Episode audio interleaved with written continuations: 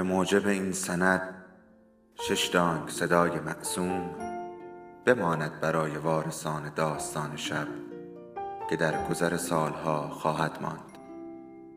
ارادتمند، داستان شب.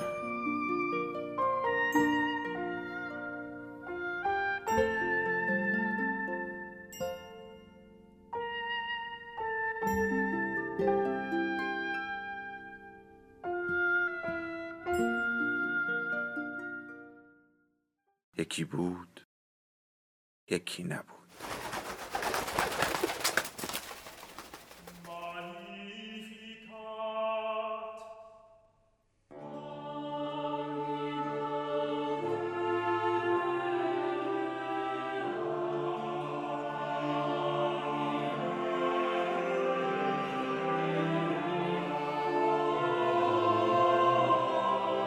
انسان در جست و جوی معنا، نویسنده ویکتور فرانکل، مترجم علیرضا ارجا، انتشارات شمشاد.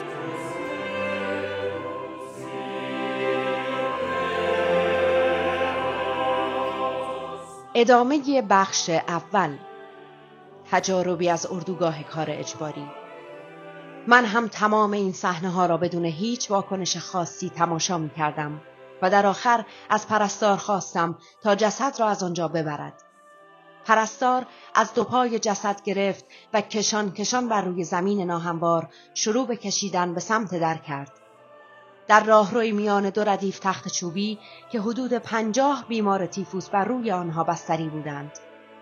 از آنجایی که همگی از کمبود شدید مواد غذایی رنج می‌بردیم، بالا رفتن از دو پله آخر راه رو که به محیط باز منتهی می شد برای من بسیار مشکل بود، طوری که بعد از گذشت چند ماه زندگی در اردوگاه، بالا رفتن از پله هایی که هر کدام حدود پانزده سانتی متر ارتفاع داشتند بدون کمک گرفتن از چارچوب در میسر نبود. پرستار به همراه جسد به در خروجی نزدیک شد و به سختی خودش را از پله ها بالا کشید و سپس سعی کرد جسد را بالا بکشد. ابتدا پاهای جسد و بعد همینطور که سر جنازه محکم به پله ها کوبیده می شد، تنه آن را بالا می کشید. جای من درست در گوشه مخالف کلبه و در کنار تنها پنجره کوچکی بود که نزدیک به کف زمین قرار داشت. وقتی کاسه گرم سوپ را در میان دستانم گرفته بودم و با لذت آن را می چشیدم، به طور اتفاقی چشمم به منظره بیرون پنجره افتاد. جسدی که داشت بر روی زمین کشیده میشد با چشمان خیرش به من نگاه میکرد. همین دو ساعت پیش داشتم با آن آدم حرف میزدم و حالا در حالی که سوپم را مزه مزه میکنم نظاره‌گر جسدش هستم. اگر از نظر حرفه‌ای و پزشکی این بی‌احساسی و بی‌تفاوتی‌ام من را متعجب نمی‌کرد، هرگز حالا آن اتفاقها را به خاطر نمی‌آوردم، زیرا در آن لحظات کمترین احساسی نسبت به آن وقایع نداشتم. بی‌تفاوتی، سستی در عواطف و احساساتی که دیگر فرد نمی‌تواند آنها را بروز دهد، علائمی هستند که در مرحله دوم واکنش‌های روانی زندانیان رخ می‌دهند و در نهایت آنها را نسبت به شکنجه هایی که هر روز و هر ساعت تحمل می کنند بی تفاوت می کند، که به وسیله همین بی تفاوتی به سرعت پیله محافظت اطراف خودشان را می بافند. با کوچکترین خطا و اشتباه و حتی گاهی بدون هیچ دلیلی شکنجه و ضرب و شتم صورت می گرفت. به عنوان مثال در محل کارمان نان جیره بندی شده بود و ما مجبور بودیم برای گرفتن آن در صف بایستیم. یک روز یکی از زندانیان که پشت سر من بود مقداری از بدنش از صف خارج شده بود و این نامتقارنی صف به مزاج افسر اس اس اصلاً خوش نیامد. نمیدانستم که در صف پشت سر من چه خبر است و نه اینکه در سر افسر اس اس چه می‌گذرد. اما ناگهان دو ضربه محکم شلاق را روی سرم احساس کردم و آنجا بود که دیدم نگهبان با چوب به جان من افتاده است. در آن لحظه درد جسمانی نیست که به انسان ضربه میزند، بلکه آن ناعدالتی و بی‌منطقی است که بسیار آزاردهنده است. و این موضوع به همان اندازه که در تنبیه کودکان صادق است در بزرگسالان هم صدق می کند. مسئله بسیار عجیب این است که تحت یک شرایط خاص ضربه‌ای که نشانی از خودش به جا نمی‌گذارد خیلی بیشتر از ضربه‌ای که از خودش نشانی به جای می‌گذارد درد و اثرگذاری دارد. یک بار در یک طوفان برف روی خط راه آهن ایستاده بودم و با وجود شرایط بد آب و هوا گروه ما مجبور بود به کارش ادامه دهد. من هم برای اینکه بتوانم خودم را گرم نگه دارم با تمام توان مشغول ترمیم ریل با شن و ماسه بودم، زیرا در آن سرمایه طاقت فرسا کار کردن تنها راه گرم شدن است. برای یک لحظه فقط به بیلم تکیه دادم تا کمی نفس تازه کنم و از شانس من درست در همان لحظه نگهبان چشمش به من افتاد و تصور کرد که دارم از کارشانه خالی می کنم. دردی که نگهبان به من وارد کرد به خاطر کتک ها یا اهانت هایش نبود. او حتی به خودش زحمت این را نداد که به من ژنده‌پوش نحیف که شاید برای او تنها یادآور مبهمی از یک انسان بودم حرفی بزند یا دشنام بدهد. در عوض با خوشحالی یک سنگ برداشت و با لذت به سمت من پرتاب کرد.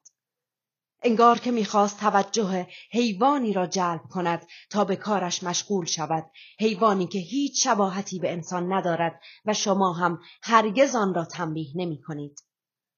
دردناکترین قسمت شکنجه ها اهانت هایی بود که آنها به ما می‌کردند.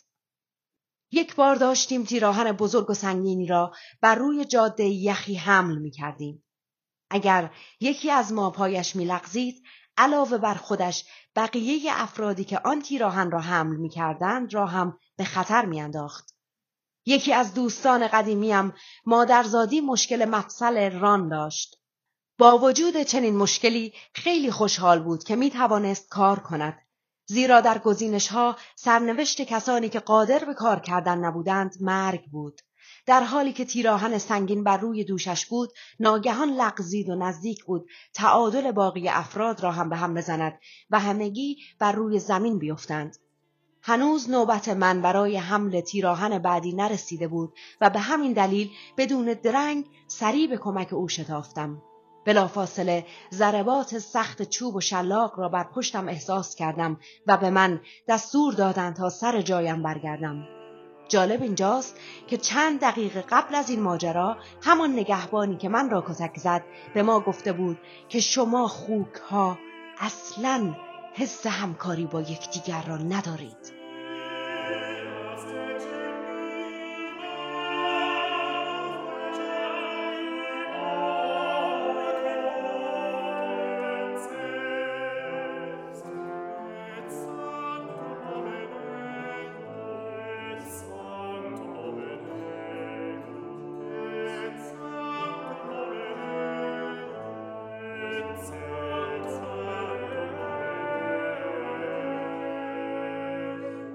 بار دیگر هم در دمای منفی شانزده درجه در جنگل مشغول کندن زمین یخزده بودیم تا لوله های آب را جاسازی کنیم. در آن روزها از نظر جسمی خیلی ضعیف شده بودم. یک سرکارگر با گونه های گل انداخته نزدیک آمد. صورتش کاملا من را یاد کله خوک می انداخت.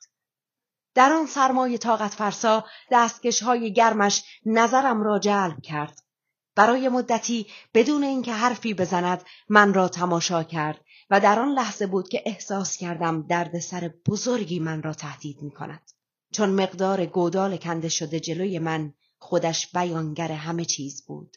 سپس شروع به فریاد زدن کرد. هی، خوک کثیف! تمام این مدت داشتم نگاهت می کردم. کار کردن را من به تو یاد می دهم. مجبورت میکنم با دندانهایت زمین را بکنی تا بمیری. دو روزه کارت را میسازم. تا حالا توی عمرت کار نکرده ای؟ قبلا چه کاره بودی جنازه؟ تاجر؟ دیگر آب از سرم گذشته بود. اما باید از شر تهدید به مرگ او خلاص میشدم برای همین صاف ایستادم و به چشمانش چشم دوختم. من قبلا دکتر بودم، یک متخصص. چی؟ دکتر بودی؟ شرط می‌بندم از آن دکترهایی بودی که جیب مردم را خالی می‌کنند. راستش من توی یک کلینیک خیریه کار می‌کردم و پولی هم دریافت نمی‌کردم. اما دیگر زیادی حرف زده بودم. به سمت من خیز برداشت و با عصبانیت فریادی کشید و با یک ضربه من را نقش بر زمین کرد. بعد از آن دیگر به خاطر ندارم که لابلای فریادهایش چه می گفت. به وسیله این داستان می خواهم به شما نشان دهم لحظاتی هستند که خشم می تواند در زندانی مسخ شده ای مانند من فوران کند. خشم نه به خاطر بیرحمی و درد، بلکه به خاطر اهانت‌هایی که به او می‌شود. در آن لحظه خون درون رگ‌هایم به جوش آمده بود، چون مردی بدون اینکه من را بشناسد داشت در مورد زندگیم قضاوت می‌کرد و من مجبور بودم به حرف‌های او گوش دهم. مردی که آنقدر پست و وحشی بود که حتی پرستار بخش بیماری‌های سرپایی در بیمارستان من هم به داخل اتاق انتظار راهش نمی‌دادند. باید اعتراف کنم بعداً که این ماجرا را برای دوستان زندانیم تعریف کردم، احساس خوشایند کودکانه‌ای به من دست داد. خوشبختانه کاپویی که در گروه ما بود خودش را مدیون من می‌دانست. او از من خوشش می‌آمد چون همیشه به خاطرات عاشقانه و مشکلات زناشویی که برایش اتفاق افتاده بود گوش می‌کردم. خاطراتی که موقع پیاده‌روی طولانی تا محل کار برایم تعریف می‌کرد. با شناختی که از شخصیت او داشتم و با کمک گرفتن از مشاوره‌های رواندرمانیم توانستم در او نفوذ کنم. از آن به بعد همیشه سپاسگزار من بود و همین برایم امتیاز خیلی خوبی بود. او به دفعات در میان گروهمان که حدود دویست و هشتاد نفر بودیم در یکی از پنج صف ابتدایی جایی برای من در کنار خودش نگه می داشت. این لطف او خیلی ارزشمند بود. صبحها وقتی هنوز هوا تاریک بود باید به صف می ایستادیم. همه از اینکه دیر کنند یا در صفهای آخر جای بگیرند می ترسیدند، چون اگر برای کارهای سخت و ناخوشایند نیاز به نیرو بود، کاپوها معمولاً از صفهای انتهایی افراد را انتخاب می کردند و این افراد مجبور بودند زیر نظر نگهبانی ناشناس به کارهای سخت و دشوار مشغول شوند. البته کاپوها هر از گاهی هم از پنج ردیف نخست نیرو انتخاب می کردند تا مچ کسانی را که قصد زیرکی دارند تا از کار سخت فرار کنند را بگیرند. التماس و خواهش ها با چند لگد محکم پاسخ داده می شدند و قربانیان انتخاب شده را تا رسیدن به محل کارشان با فریاد و کتک دنبال می کردند. خوشبختانه تا زمانی که کاپوی گروه ما درد و دلی برای گفتن داشت، این اتفاق برای من رخ نمیداد. جای تضمین شده‌ای در کنار او نصیبم شده بود. البته مزیت دیگری هم وجود داشت. من هم مانند اکثر زندانیان از بیماری ورم پا رنج می بردم. پاهایم به اندازه‌ای ورم کرده بود و پوستش کشیده شده بود که به سختی می توانستم زانوهایم را خم کنم. برای اینکه پاهایم در کفش جا شوند مجبور بودم بندهایش را باز نگه دارم، حتی اگر جوراب هم می داشتم که نداشتم به دلیل ورم بیش از اندازه نمی توانستم بپوشم. به همین دلیل همیشه قسمت برهنه پاهایم خیس بودند و درون کفشهایم پر از برف بود. از این رو پاهایم سرمازده شده بودند و هر قدمی که بر می داشتم از درد شکنجه برایم بدتر بود. در اثر راه پیمایی هایی که در مسیرهای برفی داشتیم، کفشهایم پوشیده از برف می شد و به همین دلیل زندانیان لیز می خوردند و باقی افرادی که پشت سر او در حرکت بودند همگی بر روی هم می افتادند و دسته زندانیان برای مدت کوتاهی متوقف می شد. طولی نمی کشید که بلافاصله یکی از نگهبانان با اسلحه به جان آنها می افتاد تا دوباره همگی سرپا شوند. هرچه به جلوی صف نزدیکتر بودی کمتر مجبور می شدی توقف کنی و در نتیجه نیازی نبود با آن پاهای متورم برای رسیدن به نفرات ابتدایی صف بدوی. من خیلی خوشحال بودم که پزشک افتخاری جناب کاپو شده بودم و در جلوی صف با قدمهای آهسته حرکت می کردم. همچنین برای تقدیر بیشتر از کار من در روزهایی که نهار سوپ داشتیم ملاقه را از ته دیگ بالا می آورد تا مقداری بیشتر حبوبات در ظرفم جای بگیرد. این کاپو که قبلا افسر ارتش بود حتی شهامت این را داشت که تعریف من را پیش سرکارگری که میانه خوبی با او نداشتم بکند و بگوید که من کارگر استثنایی خوبی هستم. گرچه این تعریف ها کمک زیادی به من نکرد، اما حداقل زندگی من را نجات داد. این چندمین بار بود که از مرگ نجات پیدا می کردم. و درست روز بعد از آن ماجرا سرکارگر به طور مخفیانه من را به گروه دیگری برای کار منتقل کرد. در میان همه آنها سرکارگران دلسوزی هم وجود داشتند که تمام تلاششان را می‌کردند تا حداقل در محیط کار شرایط را آسان‌تر کنند و سختگیری نکنند، اما حتی آنها هم به ما خاطر نشان می‌کردند که یک کارگر عادی در مدت زمان کمتری چند برابر ما کار می‌کند. اما آیا این را هم می دانستند که یک کارگر معمولی با سهمیه روزانه حدود سیصد گرم نان و نیم لیتر سوپ رقیق دوام نمی آورد که در اکثر مواقع کمتر از این میزان به ما داده می شد. یک کارگر معمولی تحت فشارهای روانی که ما متحمل می شویم هرگز زنده نخواهد ماند. هیچ خبری از خانواده های ما نداریم. نمیدانیم که به کدام اردوگاه دیگری انتقال یافتند یا در همان ابتدا به کوره های آدم سوزی منتقل شدند. یک کارگر معمولی به طور مداوم هر روز و هر دقیقه به مرگ تهدید نمی شود. یک بار به خودم جرأت دادم و به یکی از سرکارگرها گفتم اگر در مدت زمانی که من از شما راهسازی را آموختم شما هم بتوانید از من جراحی مغز را یاد بگیرید احترام زیادی برایتان قائل خواهم بود. در مقابل سرکارگر فقط پوزخندی مسخره تحویل من داد. هرگز آن شبی را که به خاطر ناله های رفیقم از خواب بیدار شدم فراموش نمی کنم. رفیقم به شدت در خواب ناله می کرد و مشخص بود که دارد کابوس می بیند. از آنجا که تماشای افرادی که خوابهای ترسناک می بینند و هذیان می گویند برایم دشوار است، خواستم آن مرد بیچاره را بیدار کنم، اما ناگهان دستم که مماس با بدنش شده بود و می خواست تکانش دهد را عقب کشیدم. از کاری که میخواستم انجام دهم ترسیدم. در آن لحظه بود که متوجه شدم هیچ خوابی، هیچ خوابی، هر چقدر هم که ترسناک باشد، بدتر و ترسناکتر از واقعیت اردوگاهی که در آن اسیر بودیم نخواهد بود. و من ناخواسته میخواستم او را بیدار کنم. بی تفاوتی بارزترین نشانه مرحله دوم یک مکانیزم ضروری در دفاع از خود محسوب می شد. واقعیت کم رنگ می شد و تمام احساسات و همه تلاش ها حول یک محور می چرخید که آن نجات جان خود و سایر دوستان بود. شب هنگام که زندانیان از محل کار به اردوگاه باز می گشتند یک جمله به وفور شنیده می شد. بسیار خوب،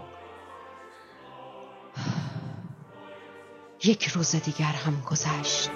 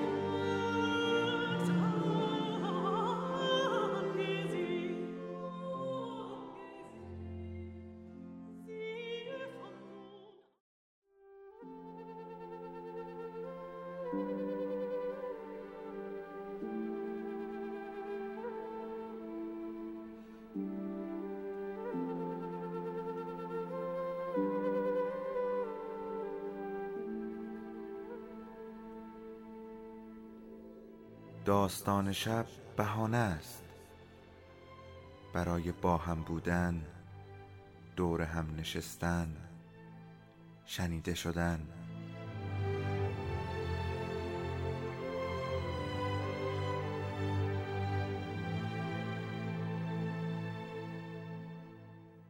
صدای افسانه ها رو میشنوین.